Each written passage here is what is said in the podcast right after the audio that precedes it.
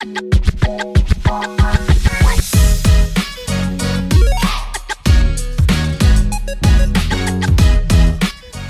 to the Sport Global Podcast. スポーツグローバルは海外スポーツ界で働く日本人によるスポーツを通して世界に挑戦したい日本人を支援するプラットフォームです。Find out more at sportglobal.jp 皆さんどうも。スポーツグローバルポッドキャストの新シリーズ、聞くスポーツグローバル、開幕します。ということで始まりました、スポーツグローバルポッドキャスト待望の新シリーズ。シリーズ1は海外で生きる。シリーズ2は海外×スポーツビジネスのリアル。そこに続く第3弾、聞くスポーツグローバル。その名の通り、このシリーズでは基本的にウェブサイトを情報発信の主戦場としているスポーツグローバルの内容を、ポッドキャストを通して少しでも多くの皆様の耳に届けて聞いてもらうということを目的としております。具体的には、例えばスポーツグローバルで発信しているオリジナルコンテンツに関して担当者に詳しく説明してもらったり、コンテンツ作成の裏側について暴露してもらったり、コンテンツ内容からのスピンオフ企画も実は考えております。また、個性豊かなスポーツグローバルメンバーがたくさんいますので、彼ら、彼女たちのことをもっと知ってもらおうということで、えー彼ら、彼女とのインタビュー企画も考えたりしておりますので、こちらもぜひ楽しみにしていてください。ということで、聞くスポーツグローバル。シーズン1では、スポーツグローバルが発信しているコンテンツの中でも、最も力を入れている内容の一つ、スポーツビジネス、スポーツマネジメントというものについて深掘りしていきたいと思っております。ウェブ上では海外のスポーツビジネス、スポーツマネジメント大学院コースを紹介したり、スポーツビジネスのを勉強するための参考文献なども紹介しています。また、ポッドキャストのシリーズ2、海外×スポーツビジネスのリアルでは、実際にスポーツビジネス業界で活躍している先輩たちに仕事内容について話を伺っています。この聞くスポーツグローバル、シーズン1では読み解くスポーツビジネスと題しまして、スポーツビジネスという学問に関して、スポーツマネージメントという学問に関して、その領域に関する書籍や文献を参考にしながら話を進めていけたらなと思っております。ということで、まずこのシーズン1ですね、を進めていくメンバーを紹介したいと思います。まず、メイン MC として、スポーツグローバルメンバーの阿部弘和くんです。よろしくお願いします。よろしくお願いします。阿部です。よろしくお願いします。えっとですね、まあ、これを初めて聞く人、これで初めて阿部君を知る人もいると思うので、阿部君、簡単に阿部君、自分の自己紹介お願いします。そうですね。えっと、僕は、えっと、大学を卒業した後、実は、あの、ビファーで長崎というサッカークラブで、えサッカー選手をしてました。えっと、プロ契約もしてました。で、その後、アメリカの大学院で国際関係学、開発学を学んで、日本のシンクタンクで働き、今はアジアサッカー連盟で働いています。マスさんと同じところです。で、まあ、スポーツグローバルっていうのを我々のこうライフテーマとしてやってるっていうような形です。よろしくお願いします。はい、よろしくお願いします。まあ、簡単にね、紹介してもらったんだけど、えーっと、まあ、一番大きなバックグラウンドとしては、もちろんサッカーがメインだったかな。そのサッカーの選手として活躍して、その後、えー海外に留学するんだけど、その時は、えっと、スポーツマネジメントではなくて、専攻はスポあ、じゃね、えっと、国際開発学っていうのを、えー彼は専攻して、その後、日本で、えー働いて、現在 AFC に来ているという、えー経歴なんだけども、えっと、今現在で言ったらね、もちろんスポーツマネジメント、スポーツビジネスの、えー一番目、一番地、一丁目一番地か。一丁目一番地。一丁目うん一番地なんだけど、まあ、バックグラウンドで言うと、えーまあ、スポーツマネジメント以外の面白い、えーバックグラウンドを持ってるということを皆さん覚えておいてください。そしてもう一人ですね、ゲスト解説者的な立場。荷が重い。荷が重い。ですね。っていうのがまたいいんだけど、そこがえー売りの、えースポーツグローバル、実は現役生企画1期生としてね、活躍してくれた、えー岡山俊君をお招きしております。あの、俊あのね、えーと、スポーツグローバルをねえーと応援してくれてる人はね、もしかしたらもうすでに知ってるかもしれないんですけど、えー現役生企画っていうのがありまして、今はね、もう2期生、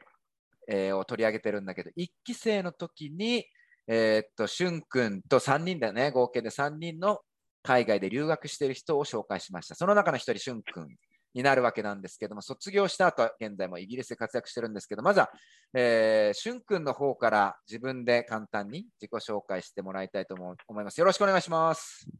はい、えーこちらこそよろしくお願いします。えっ、と、岡山俊と申します。えー大学、えー高校まではサッカーをやってて、で、大学はスポーツのことを勉強したいと思って、スポーツ健康科学部で、えー日本の大学に通ってました。で、そこから、えーやっぱり海外、やっぱスポーツ、サッカーって言ったら、やっぱりイギリスが一番大きいんで、あ何かこうイギリスに行きたいな、イギリスで何かしらこう英語と一緒に何かスポーツを勉強できたらなってことで、えー大学院留学を、えーイギリスのスコットランドなんですけど、エディンバラ大学というところでやって、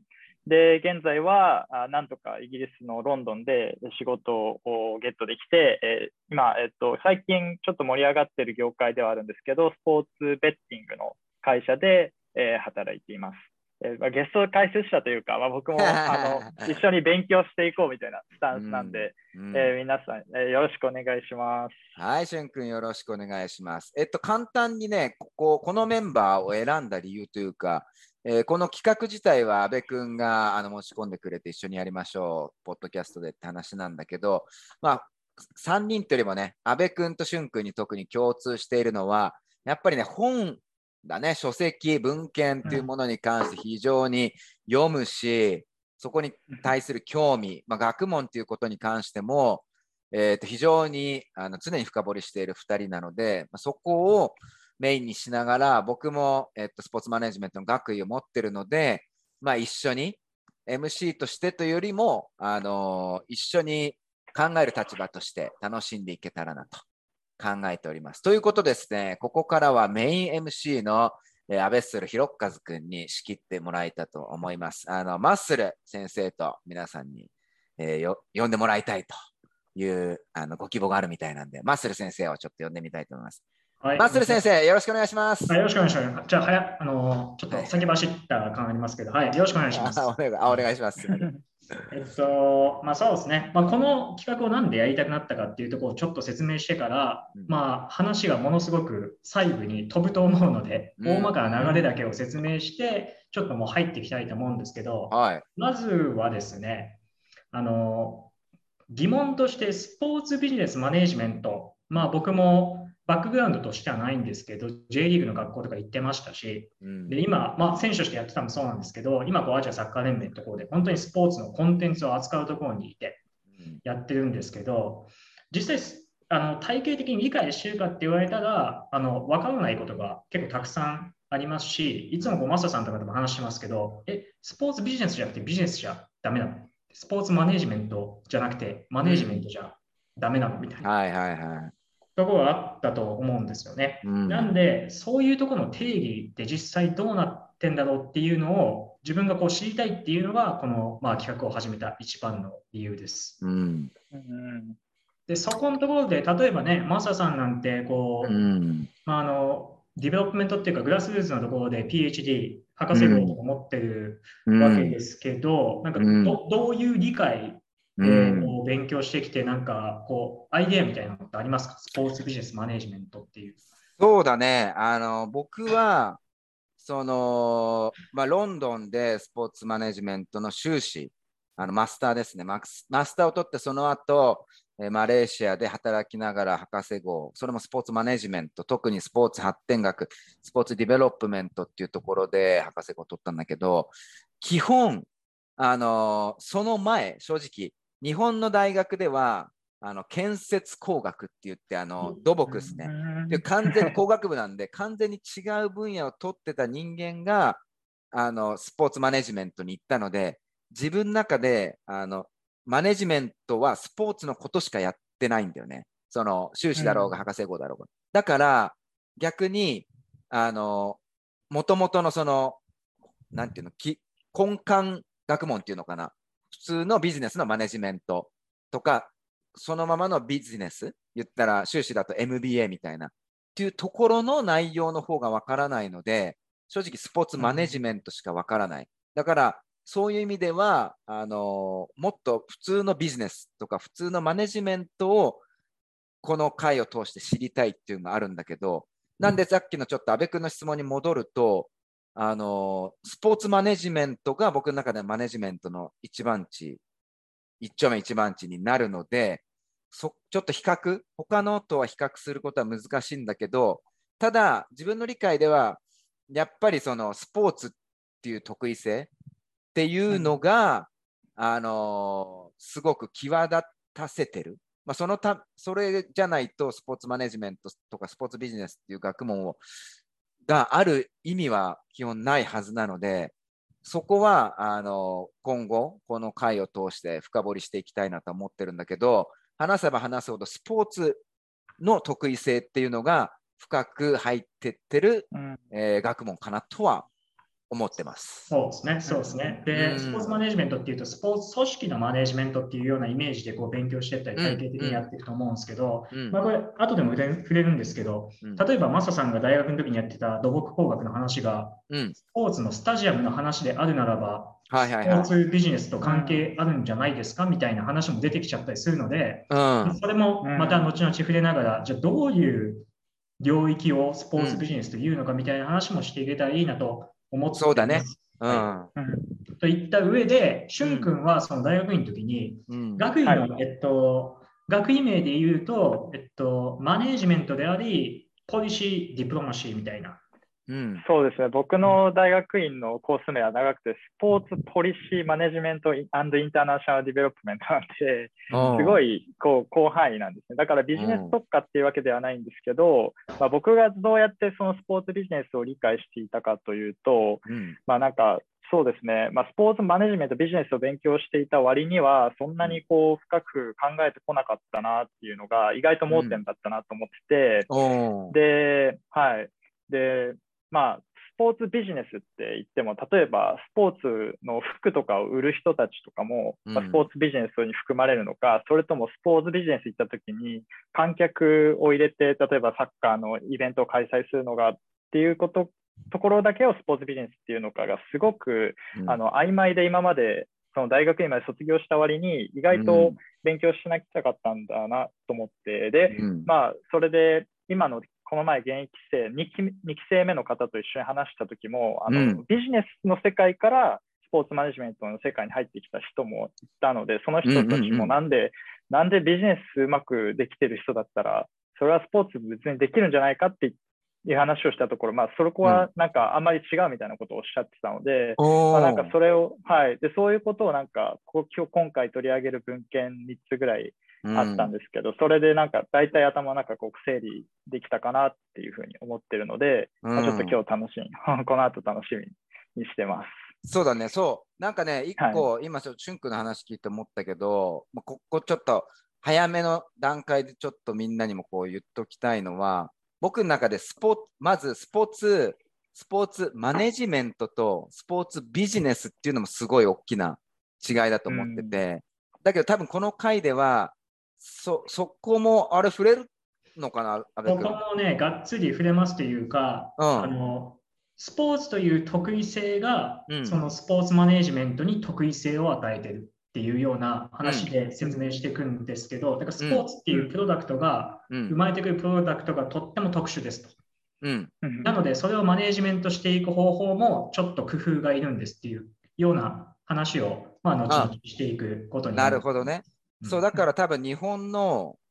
あのーそのコース、大学院とかの、大学とかのコースを見ても、そのスポーツマネジメントとスポーツビジネスって使うところがあると思うんだよね。で、内容も、例えば大元の根幹学問が、えー商経学部とか、そう経営学部とかか、経済学部。っていうのを元に取ってるのか、スポーツっていう学部を元に取ってるのか、ちょっと変わってくると思うんだけど、結構マネジメントとビジネスっていうのはすごい大きな違いだなと思ってて、僕の中では今の仕事も含めてマネジメント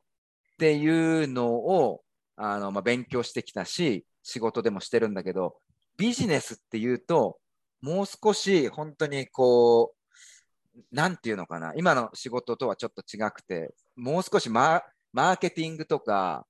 あのそういう本当にビジネスっていうものに特化してるっていう印象があるから、そう、ねそうね、そこは結構、うん、そこについても話していけたらなと。で当然ですよ。当然、うん、あの普通の大学で行ったら、ね、4年間かけてな学ぶ内容を、うん、まあ、1時間半ぐらいでやろうとしてるので、まあまあ、厳しい戦いにはなるんですが、まあ、我々も一緒にこう、リスナーの人たちと勉強しながらやっていくっていうスタンスなので、少しでもこう理解が深まったり、スポーツビジネス界にイメージが湧いたらいいなっていうような手でやってるので、まあ、フィードバックも常にウェルカムでやっていきたい。ぜひお願いします。うん、で、スポーツビジネスマネジメントの定義ってなんだみたいな、この一番大きな疑問があるとこから、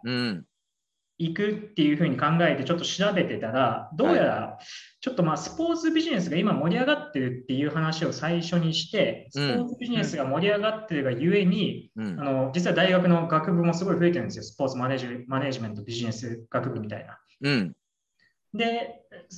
増えてますっていうようなところの話をして、にもかかわらず、ちょっとスポーツビジネスマネジメントの定義があんまり明確になってませんねみたいなのをちょっと見ていって、うん、でその後にですね、あの我々がじゃあ思うちょっとスポーツビジネスマネジメントを、まあ、こういうふうに考えたらいいんじゃないかみたいなところを、うん、あの提案してまとめていきたいなと思っています。うん、で早速、スポーツビジネス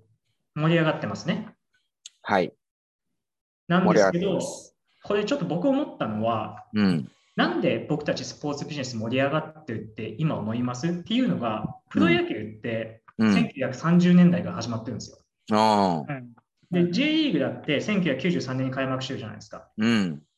その時にスポーツビジネス盛り上がってますって感じにならずに、うん、ここ最近ようやくこうスポーツビジネス盛り上がってるって感じになってるのは、なんでなんだろうっていうのをで、しかもそこになんかちょっとスポーツビジネスとかマネジメントを考えていくヒントのようなものがあるんじゃないかなと思っていて、このあたり、PhD マサ、どうですか？うわ、確かにね。まあ、でも、それに関して言うと、僕がスポーツ、まあ、ビジネス、スポーツマネジメントに興味を持ったのは、自分が21、えー、歳の時なので、それで言うともう22年前なんだけど、22年前もちょっと盛り上がってましたね。盛り上がってた盛り上がってたね、22年前だ。なぜ、なぜ盛り上がってたかっていうと、あの自分は、えー、っと、その時はあのスポーツ、海外で活躍するスポーツ選手が結増えてきてた時期。あの、まあ、野球で言ったらもちろんあのパイオニア、野茂英雄選手とかいたんだけど、その野茂英雄選手にこう続け続け的なんで、本当にたくさん出てきてて、例えば新庄選手とかも活躍してたりとか、うん、えっと、イチロー選手はその後かなわかんない。あと松井選手とかもかな。なんだけど、野球でもだいぶ活躍してた。で、サッカーも、あの、ご存知の中田英寿選手、その前、三浦知良選手。で、その後の続け続けで、稲本潤一選手、小野伸二とか選手とか出てきてた時なんだよね。で、そこで、自分も海外でスポーツの仕事したいって言った時は、スポーツの通訳かなみたいな。ぐらいしか実はイメージなくて、で、でもどうやって海外でスポーツの仕事したいかなって調べたら、実はもう日本にはそこそこ、えっと、スポーツビジネス、マネジメントを学ぶ大学がある。海外では、もうその時にあの結構有名なあのヨーロッパでいうと FIFA マスターだったり、リバプールの MBA だったり、僕が行ったロンドンメトロポリタン大学みたいなのもやってるし、結構あるな、あ、意外に盛り上がってるんだってもうその時に思ったんだよね。盛り上がってるっていうのは、やっぱ学問であるっていうのは、学問として認識させて、その生徒をその業界に送送る価値があると思うから学問にすると思うんだよね。ってことは、その価値が認められてるっていう時点で、あやっぱそのスポーツをマネジメント、ビジネスとして捉えるっていうのは、すでに、えー、巷では盛り上がってるんだなっていう印象を常にすでにそうですね22年前に思ってたね。20数、うんまあ、1、2年前となると、あの2000年代の前半だと思うんですけど、まあ、J リーグが始まって、まあ10年は経たないですけど、10年弱ぐらいのところそうだね。はい。うんで、まあ、しゅんくん、ちょっとね、世代が違うと思うけど、今24歳、5 20歳。僕4ですね。4ですね。うんあー4になったばっかりで。で、しゅんくんが今生きてて、生きてる時代っていうか、その今の人生のフェーズで、その大学院出て就職してっていう時の今のスポーツビジネスって、日本だとすごい盛り上がってる印象あると思うんだよね。うんはいはい。でそれっていうのは、うんどうはいどういうとこから、なんかそういうふうに感じる？そうですね。まあ、僕はそれこそもう、ここ10年ぐらいの変化ぐらいしかあのあんまり言えないですし、まあ、ただ僕も一応なんかスポーツ健康科学部をで大学はそうだったんですけど、結構スポーツ、まあ、ビジネスとかマネジメントの授業とかも結構あって取ってたんですけど、うんまあ、僕としてはなんかそういうところで勉強したいなってそもそもなんかこう高校生ながらに思った理由っていうのは、うんなんか子供の頃からすごいプレミアリーグとかチャンピオンズリーグとか見るのがすごい好きで、うんで、まあ、そういうところからスポーツって結構そうなんで職業にできるのかなとかって思えたってことが結構大きいと思う。はいはいはい。うんそれが個人単位の話で、まあ、それをもっと広げると、なんか、ここ10年、20、15年、10年ぐらいで、スポーツのなんかこうビジネス規模っていうのが特にヨーロッパとかアメリカとかですごい大きくなってるうん。からかなと思う。僕はなんかそれが一つ理由なのかなって思ってて、それこそ放映権料とかすごい今、莫大なお金になってきてますし、うん。まあ、それに付随するビジネスとかもいっぱいこう大きくなってるってとこで、まあ、やそうあのやっとこう日本もそのさあのそういう、なんていうんですか、あの計画とかを立てるようになったうんっていうのがある。で、もう一つ、これもも、まあ、あるかもなと思うのは、スポーツっていうのは多分、あの、まあ、現代でなんかこう、国を越えてこう共通する価値観があるっていうところから、なんかこう国、国境を越えて、その、まあ、ビジネスができるっていうところで、スポーツ、なんていうんですか、グローバル社会と密接に結びついてるんじゃないかなっていうのが、まあ、僕は今ちょっと簡単に思った2つですかね。ね。そうなるほど。ね。うん。いや、もう本当にでも、2人が言ってたことはまさにそうだなと思ってて、まず一つはなんか大きくやっぱプロ、プロスポーツ化がすごい進んだっていうのが日本の中であると思うんですよ。確かに。企業スポーツがダメになって。うん。でうん。で、そんな中、ちょっとこれは、まあ、あの具体的にいくと、まあ、最近ですね、最近というか2016年なんですけど、うん。日本最高戦略、えっとまあ、計画があるんです。日本の政府が出した計画があって、うん。でこれはあの安倍首相の時のあの3本の矢ってあったと思うんですけど、うん。えっと、金融財政成長戦略。で、成長戦略の具体的な案として、こう日本最高端の一番高く高いではなくて、もあの再び起こる、興味。の、うんうんうん。再開の際と興味の興。うん。最高戦略っていうのがあって、そこで、えっと、スポーツ産業をあの15兆円にしますと。今、えっと、うん5.5兆円ぐらいなんですけど、うん。まあ、3倍弱ぐらいに伸ばしていきますっていうのをこう明記したんですね。うん。で、これって何かっていうのをもうちょっと深く考えてみると、で、うん。あの近年スポーツビジネスが盛り上がってるのにすごく関連してると思うんですけど、うん。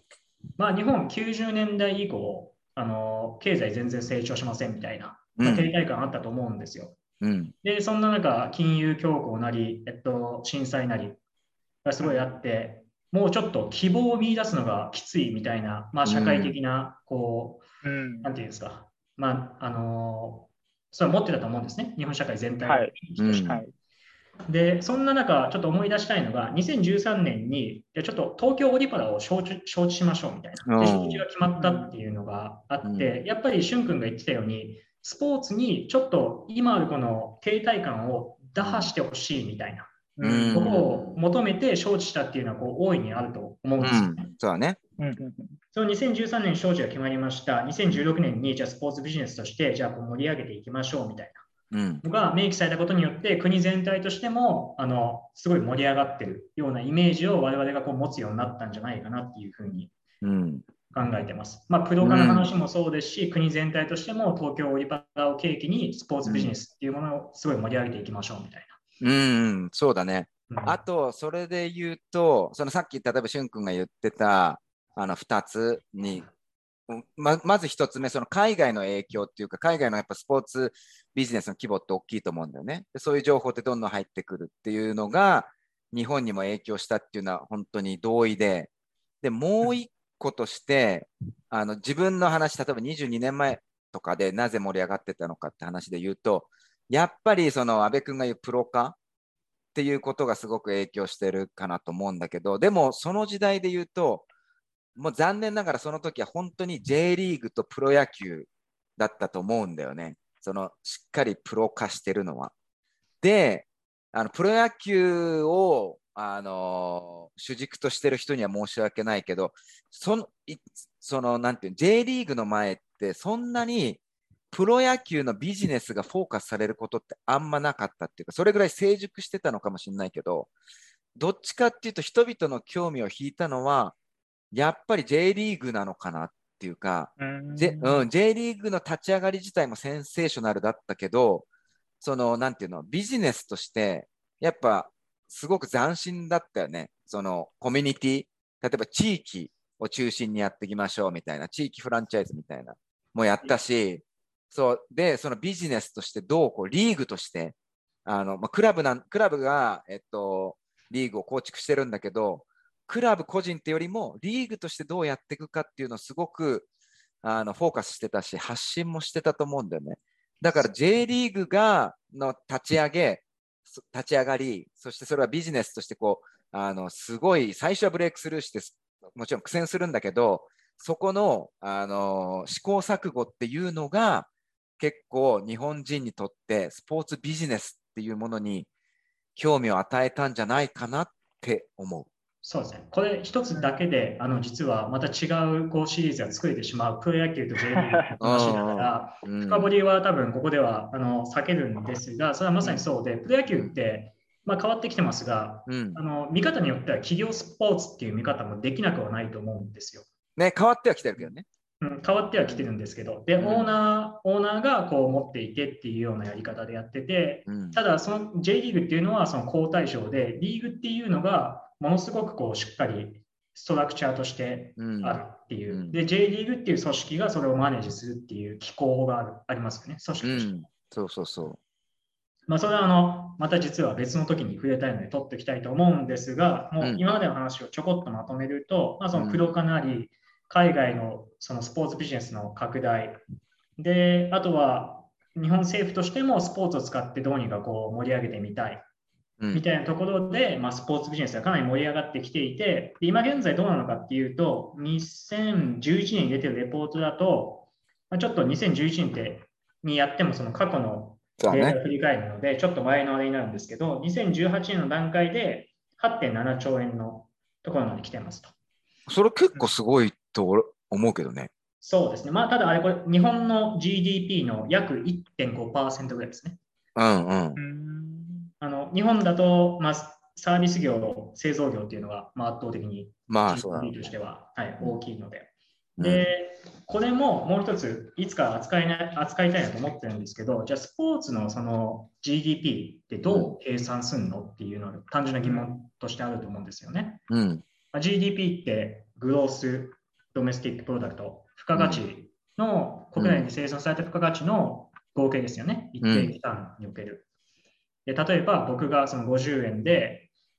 の原材料でパンを作って100円で売ったら50円分が付加価値。うん。うんての産業のそれを全部足し合わせたのが、えっと、国内のその GDP になるわけなんですが、うん。で、それの計算方法っていうのも結構スポーツどういうふうにやるのっていうのはユニークで、これあのヨーロッパから輸入した、えっと、方法へがあっーそうて、はい、スポーツサテライトアカウントっていうのが、あの欧州委員会っていうのでこう採択されたやつがあって、それをもとに。えっと、この15兆円目指そうっていう枠組みを作ってます。うん。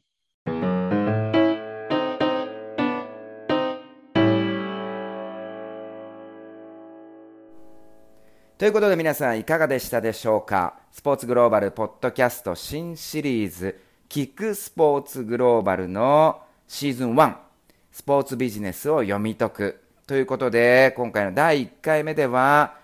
スポーツビジネスがどれだけ盛り上がっているのかという話をしてきました。次回の放送では、スポーツビジネスができる人材の育成がどのような形で盛り上がっているのかということに関して話をしていきたいと思いますので、また皆さん楽しみにしていてください。ということで、また次回にお会いしましょう。See you next time. Bye bye.